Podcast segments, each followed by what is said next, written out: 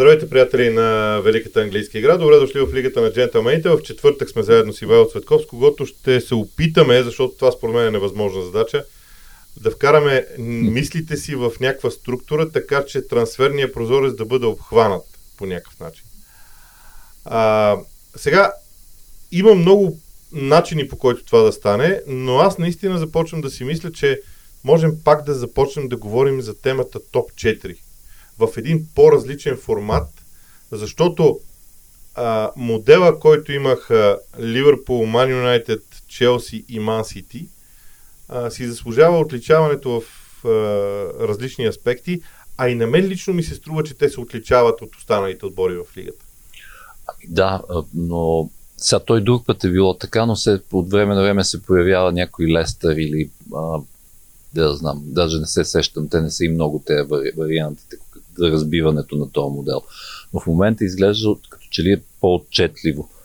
Така, а, сякаш са се откъснали на някакво разстояние по-нагоре въпросните четири клуба, въпреки че всъщност виждаме чудесен старт на Тотнам от началото на сезона, плюс попълненията са, които взеха се предполага, особено в защита, се предполага, че и Тотнам би трябвало да не ги съвсем да не ги изключваме а, от сметките, ако гледаме поне сегашното представяне. Но сега, като говорим за топ 4, а, то някак си е ясно. Може би трябва да почнем от Роналдо, защото това е най-шумният, без да. всякакво съмнение. А и най-важният трансфер.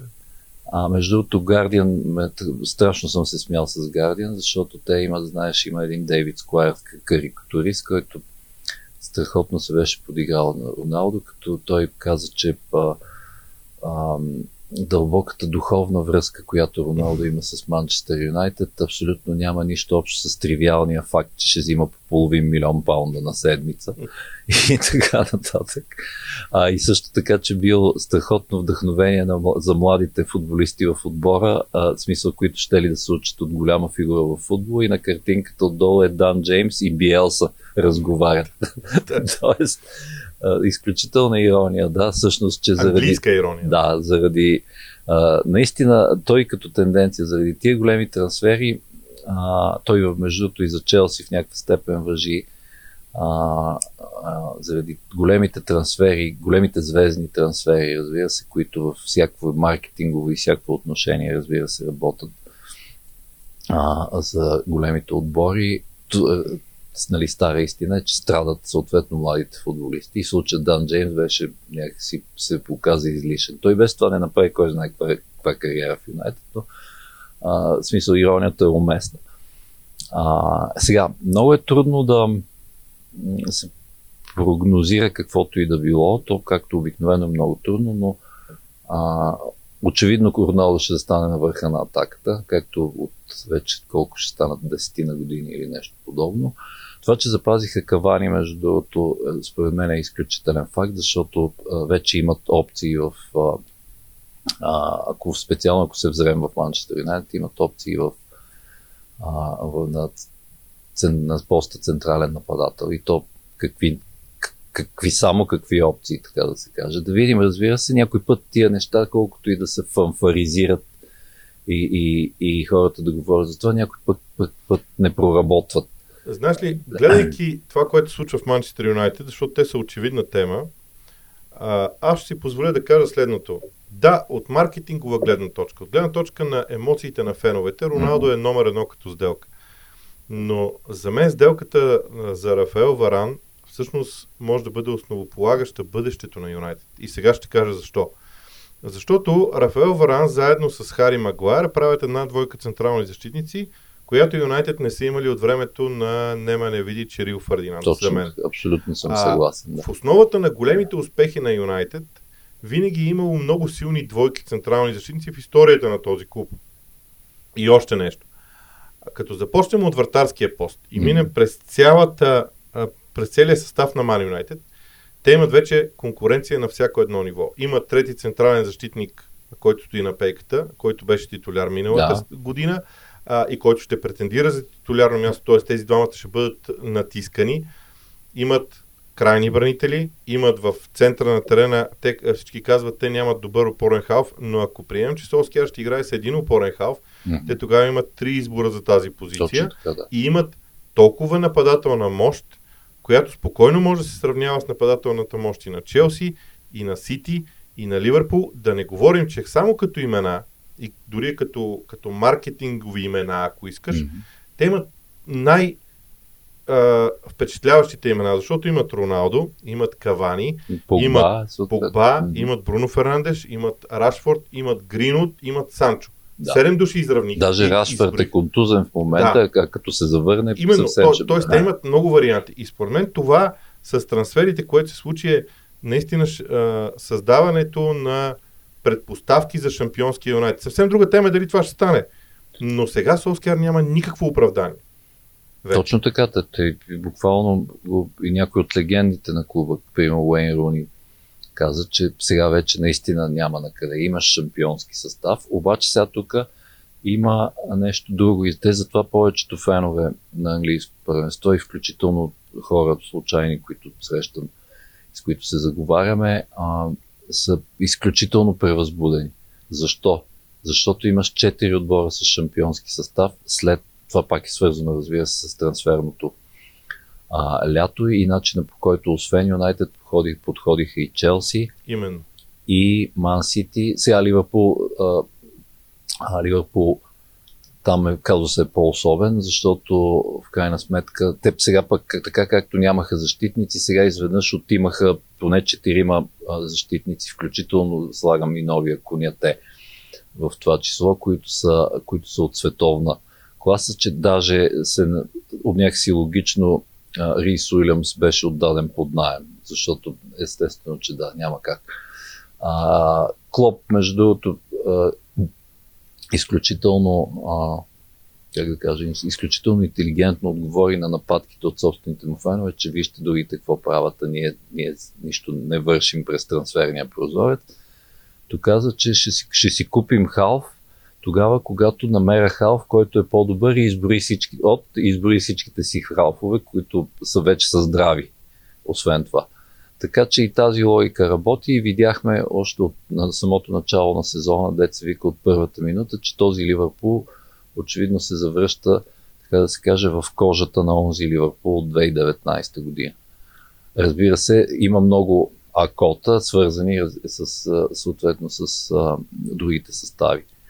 Сега, Челси. Окей, не можаха да се преборят за Жил Конде. Между другото, аз това някакси очаквах да се случи, защото Севиля наистина се бяха запънали страшно.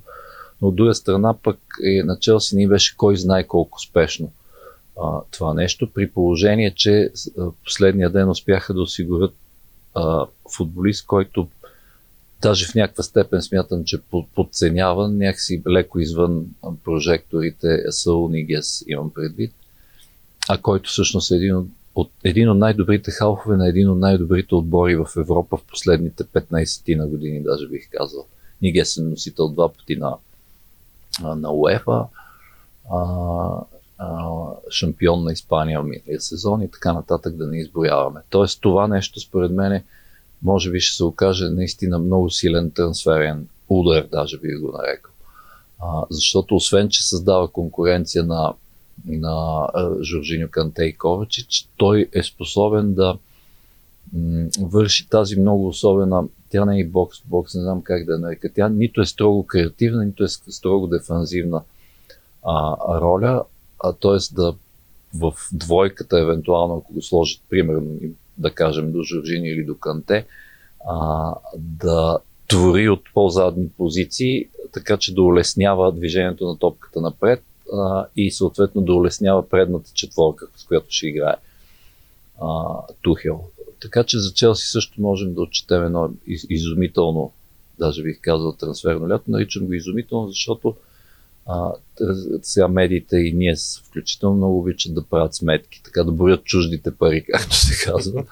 А, Челси дори са, забележи, въпреки че купиха футболист за 97,5 милиона паунда, именно Лукако, а, и около 5 милиона или нещо подобно беше за Саул Нигес, всъщност са на плюс 2 милиона паунда, защото осъществиха невероятни продажби. Сега, а, тук те прекъсвам само за секунда, защото за мен рано или късно ще се дойде момент, в който всички, които сме иронизирали в даден момент името на госпожа, ако не се лъжа, Марина Грановска, mm-hmm. ще трябва леко да дръпнем назад. Точно така, да. Защото аз добре си спомням какво остави Конте в Челси. А, наскоро го проверях по, по една mm-hmm. друга тема, а, да. свързана с Конте. Нали, Конте е идолизиран от всички, но да не забравяме, че той остави в Челси едно много тежко наследство. Темата да не е, че а, го помолиха много а, така настоятелно феновете на Арсенал да, да дойде да спасява. Но идеята е следната, че на, човек трябва да си дава сметка, че да, Конте дойде в Челси, стана шампион веднага, но Конте и остави една година след като стана шампион, остави в Челси такова наследство, че в един момент Челси имаше проблем. И то сериозен проблем mm-hmm. с начина по който а, се справяше с наличните футболисти. Трябваше да ги подмени, трябваше да се променят някои неща и така нататък. И Марина Грановска я направи точно това, завъртайки колелото а, по този начин, че в момента Челси е на плюс от този трансферен прозорец. Ето това за мен е много ключово. Тоест, Челси в момента може много да харчи, защото може лесно да продава играчи. И то със собствено производство играчи. Там и Евърхъм, Фикайо Мори, а, да, да не изброявам тия да. дадените под найем, че те нямат че нямат край, да. да. Но, но това е за мен много ключов момент. Да завъртиш така модела. Окей, ние всички говорихме за това, че Челси са похарчили 200 и колко милиона предишното лято. Предното, и това е да. е така, но това лято те не похарчиха, формално не похарчиха нетно пари, което означава, че онази сума от 200 и кусор милиона, 250 примерно грубо, тя може да бъде разпределена в няколко лета нататък. Ние това сме го говорили. Именно. А, не, и, и не за друго. назад. Не, да, не защото имаше трансферна забрана в крайна сметка и, и парите от Азар плюс, и са вътре в тия 200 Именно, милиона тоест, половина. За мен, за мен това, което се случва в момента в Челси, може да бъде пример за това как трябва да бъде моделиран а, трансферния прозорец, дори с форма на инвестиция. Тоест ти инвестираш едно лято масивно, mm-hmm. а, но когато си направил предварителния план и знаеш какво ще последва след това. Така че тук мога да кажа, че поне за мен Челси е а, нещо много а, интересно, дори като цялостна тенденция в световния футбол. Да не забравяме още една подробност ще добавя, освен а, 50-50, айде да го наричаме, защото 2, 2 милиона паунда не са кой знае да. каква сума в днешния, на днешния пазар. А, окей, на плюс, но има и едни между, забравяйки колко сума са между 30 и 50 милиона паунда от това, че си шампион на Европа.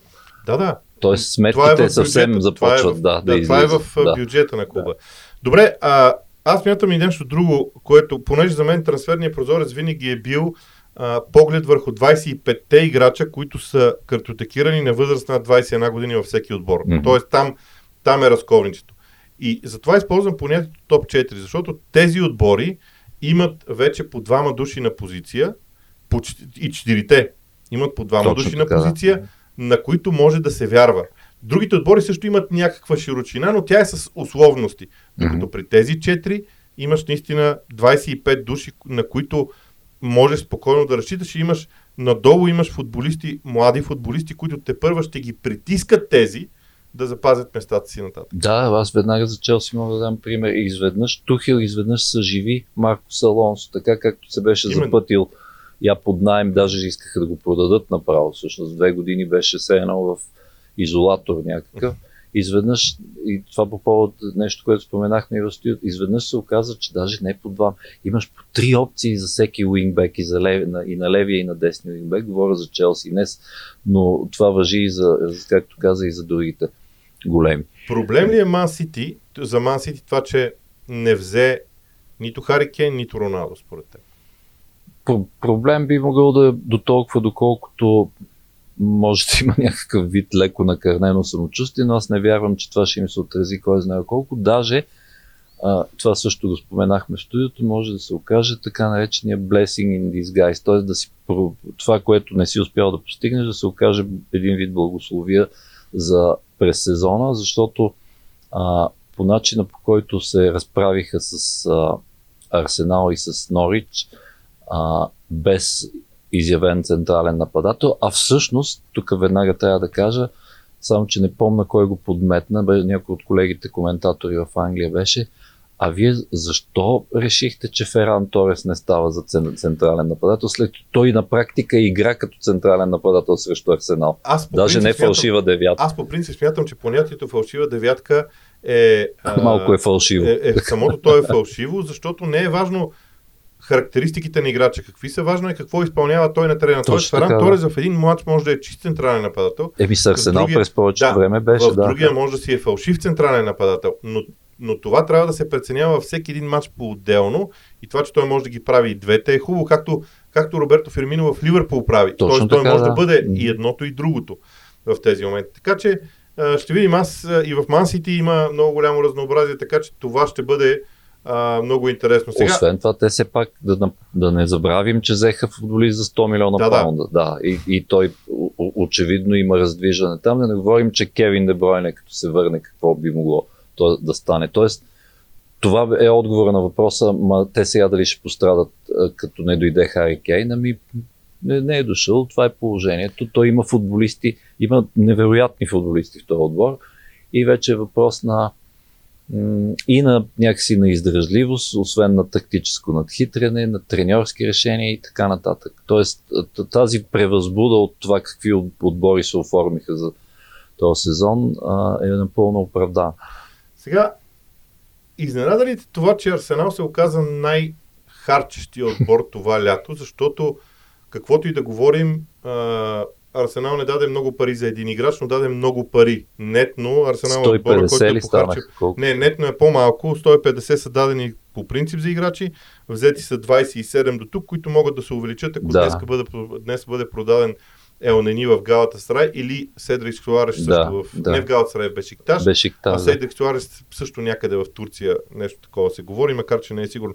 Тоест, окей, сумата може и да не е точна, но при 130 милиона нетни пари, похарчени от Арсенал, mm-hmm. което е най-голямата сума като нетна стоеност в Висшата лига, това изглежда малко странно, най-малкото не сме го виждали никога. Аз съм, знаеш, сред върлите противници на това а, а, как да кажа, Арсенал да бъдат погребвани в дъното на топ 10 още от началото на сезона, въпреки наистина плачевния старт. И ще кажа защо. Тоест, в някаква степен съм съгласен с Гордиола, който да, защити Артета, окей, той си е негово момче, както се казва, приятел му е и всичко, учил се от него, но има резон в това, когато казва, ама чакайте, дайте да видим Арсенал, а, и то, не това ироничното Trust the Process, дето и Месот Юзил се подигра в, в, в, в Twitter. А, а, това не, не знам хората дали го знаят. Той просто беше написал, това е прочутата фраза, да вярвайте на процеса, т.е. думи на артета, т.е. че трябва време и че аз знам какво правя. Да. А, така че Гвардиол е прав, когато казва да видим Арсенал и Артета с всички, целия ресурс, с който разполага. Не забравяме какви какво, за какво подсилване в защита в крайна сметка става въпрос. Ние на Арсенал така не ги видяхме де-факто с титулярната им защита нито, в нито един от трите матча. А, така че според аз вече забравих а, а, кой кога трябва да се върне от контузия, но според мен... Всички се връщат днес, дори са играли така ли беше, среща да. с Брентфорд, са играли да. в Лондон Колни, да. която спечелили с 4-0, поради което започнаха всички да се смеят, нали, че а, първенството, че първата загуба от Брентфорд в първенството няма значение, няма защото значение. сега са били 4-0 в контрола, но са играли всички и Габриел, и Уайт а, и така нататък. Да, само една малка прогноза, която не е много трудна. Според мен в събота няма да има, т.е. другата събота няма да имат проблем с Норич като домакини. Т.е. ще видим един по-различен според мен арсенал. Големия тест, разбира се, е с Тотнам, в който е в края на месеца, мисля, че се пада, в края на септември някъде. А, защото тогава ще видим и или не е в края. 26 20, да, значи да. А, тогава ще видим наистина за какво става въпрос, защото пък а, Тотнам още от сега, като чета техните фенове как се изказват, те сега си мислят, че сега са ни паднали Арсенал в най-лошото състояние и сега трябва да ги биеме с 5-6 на 0, ами не, обикновено не става така. Затова казвам, че това ще е според мен истински тест и истинско а, а, така да се каже, истинско лондонско дерби. Между, каквото трябва да бъде. Между другото, много е интересно, че всички попълнения в Арсенал са на възраст между 21 и 23 и 24 mm-hmm. години, т.е. има една много ясна тенденция. Сега, това, което аз мога да кажа е, че независимо от това кой какво мисли за Артета, когато купуваш футболисти между 21 и 24 години и даваш 150 милиона за тях, абсолютно ясно е едно, че а, никой не иска от него резултати веднага, да. защото иначе не купуваш такива играчи. Второ, абсолютно ясно е, че клуба а, вярва на този процес, без никакво съмнение, независимо какво мислят феновете. И ще бъде много интересно дали Артета може да защити този процес, защото да, процесът е много интересен и така нататък, но ако ти не вземеш мачовете, ако не ти не вземеш точки от мачовете с Норич, с Бърнли, с Тотнам, тогава вече няма какъв процес да защитаваш. Тоест процеса може да го защитаваш, когато играеш срещу спечелилия шампионската лига mm-hmm. или срещу шампиона на Англия, да. но срещу Норич и Бърни вече не може да защитаваш този процес. Така че смисъла на тези трансфери в Арсенал очевидно е да се промени структурата вътре в отбора, преди да почне да се и според мен Артета, той без да го назовава, сякаш го назова проблема. Да. Проблема защитата. И затова и Нуно Тавареш дойде заместващ на левия бек – затова Томиасо японец дойде в последния момент, който може и да е десен и дясно стоящ в а, централна защита. И разбира се Бен Уайт, който някои твърдат, че са дадени твърде много пари, 50 милиона за него. Да видим дали това е така. Може да се окаже, че пък а, е било напълно оправдано. Ще видим. Добре, от останалите как да ги, а, понеже не може да минем през всички отбори, а, може би ще продължим в тази логика и в следващата седмица, но а, да помислим върху друго. Кой отбор трябва да отличим? Защото, знаеш ли, на, видях една таблица, в която също името на Астан Вила фигурираха едни 93 милиона. Окей, okay, ние знаем защо фигурират там. Да. Но това са нови футболисти. Това е нов потенциал, който идва вътре в а, отбора. Ми изми само Буендия и Инс и то цялата, как да кажа, целият им фронт а, атакуващия фронт. Така Коригирам да се, 89 милиона, да, нали? Да, да, да, да. А, само двете две имена като сложим и, и се вижда, че той има, той, как да кажа, почти е подновен. А, а, че офанзивната четворка, айде да я наричаме, въпреки че става въпрос за две, а, за две имена. Освен това има, разбира се, има и Оли Уоткинс, т.е. има и конкуренция за, за поста централен нападател, така че да, Астан Вила бихме могли така някакси леко да ги откроим от, а, над всички останали, за които, а, които говорим извън а, топ 4. Аз бих открил в някаква степен и Тотнам заради подсилването им в защита. И защото аз, понеже следа внимателно и националния отбор на Аржентина и какво прави Скалони там, Кристиан Ромеро а, според мен е ще се окаже изключителна придобивка, ако нещо не се контузи и така нататък. Тоест, а, а, разбира се, там голямата тема при Тотнам е, че все пак запазиха а, а Хари Кейн.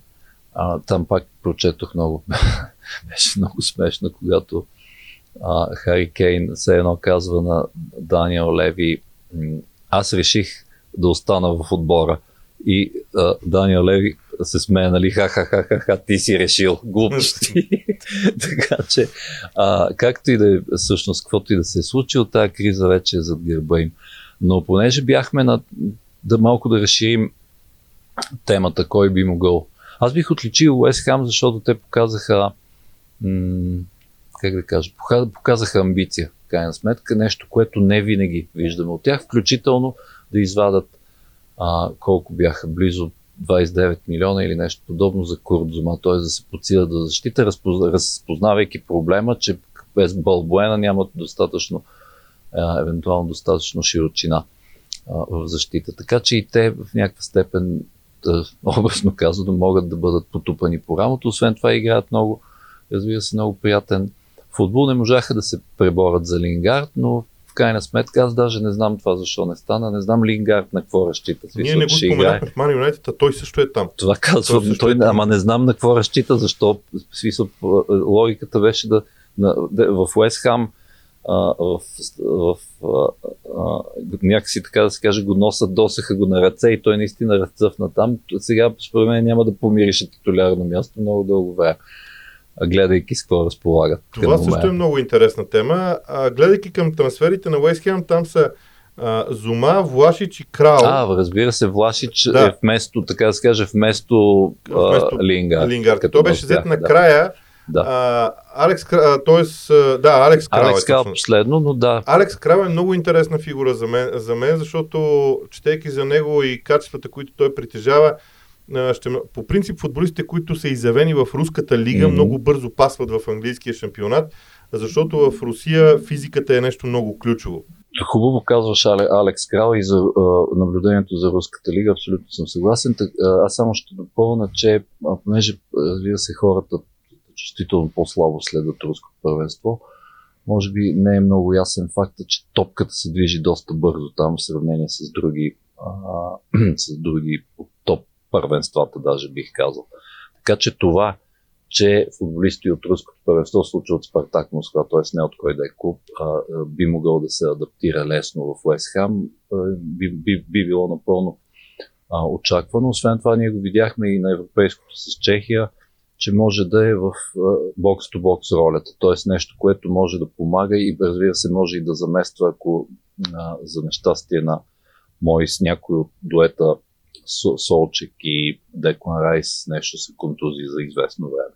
Така че затова да обобщим, затова казвам, че Уест Хам също биха могли да бъдат отличени в, като едни, едни от отличниците на това лято. Сега, може ли на базата на трансферния прозорец да прогнозираме или да потърсим отбори, които биха имали проблеми през сезона? Или не само на база на, на трансферния прозорец, но то обикновено нещата са вързани, защото а, в един даден момент, ако ти не направиш, ако ти имаш проблем в състава си и не го решиш по време на трансферния прозорец, после е по-трудно да го решиш на практика. Еми е, да, да, съвсем ясно е това. Той затова най-пресния, един от най-пресните примери си остава Ливърпул миналата година, когато, ти, когато по никое време ти се контузят и Да. един след друг а, основни футболисти и то се видя а, съответно се отрази на целия сезон. Сега аз не мога да кажа а, т.е. все още ми е трудно да прогнозирам и то само два дни след на практика, след края, един ден даже след края на прозореца, а, а, какво, ко- кой би могъл да има проблеми, но пък а, има някои такива детайли за хората, които следят по-близо а, нещата, които могат да се окажат ключови и сега ми хрумва факта, че Брайтън, които ние и двамата харесваме, на това, което прави Грайм Потър в, атаку, в смисъл типа футбол, а, атакуваш с много разиграване. А, а, за детайл, важен детайл може да се окаже, че се връща а, от под найем се връща Тай Кламти, който а, беше изключителен на десния уинбек. Тоест, а, ето, затова казвам, някой път нещо подобно, което изглежда е минало а, в повечето случаи под радара, на фона на, на гръмките трансфери в топ 4 и така нататък,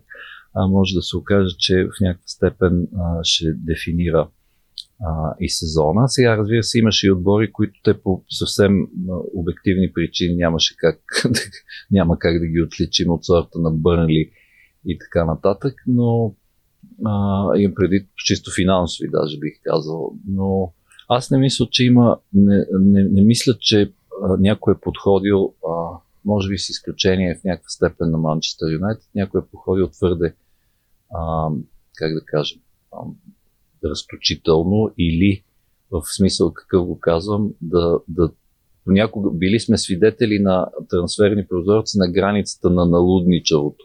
Може би заради пандемията, може би, да знам всъщност заради какво, но със сигурност вероятно играе някаква роля.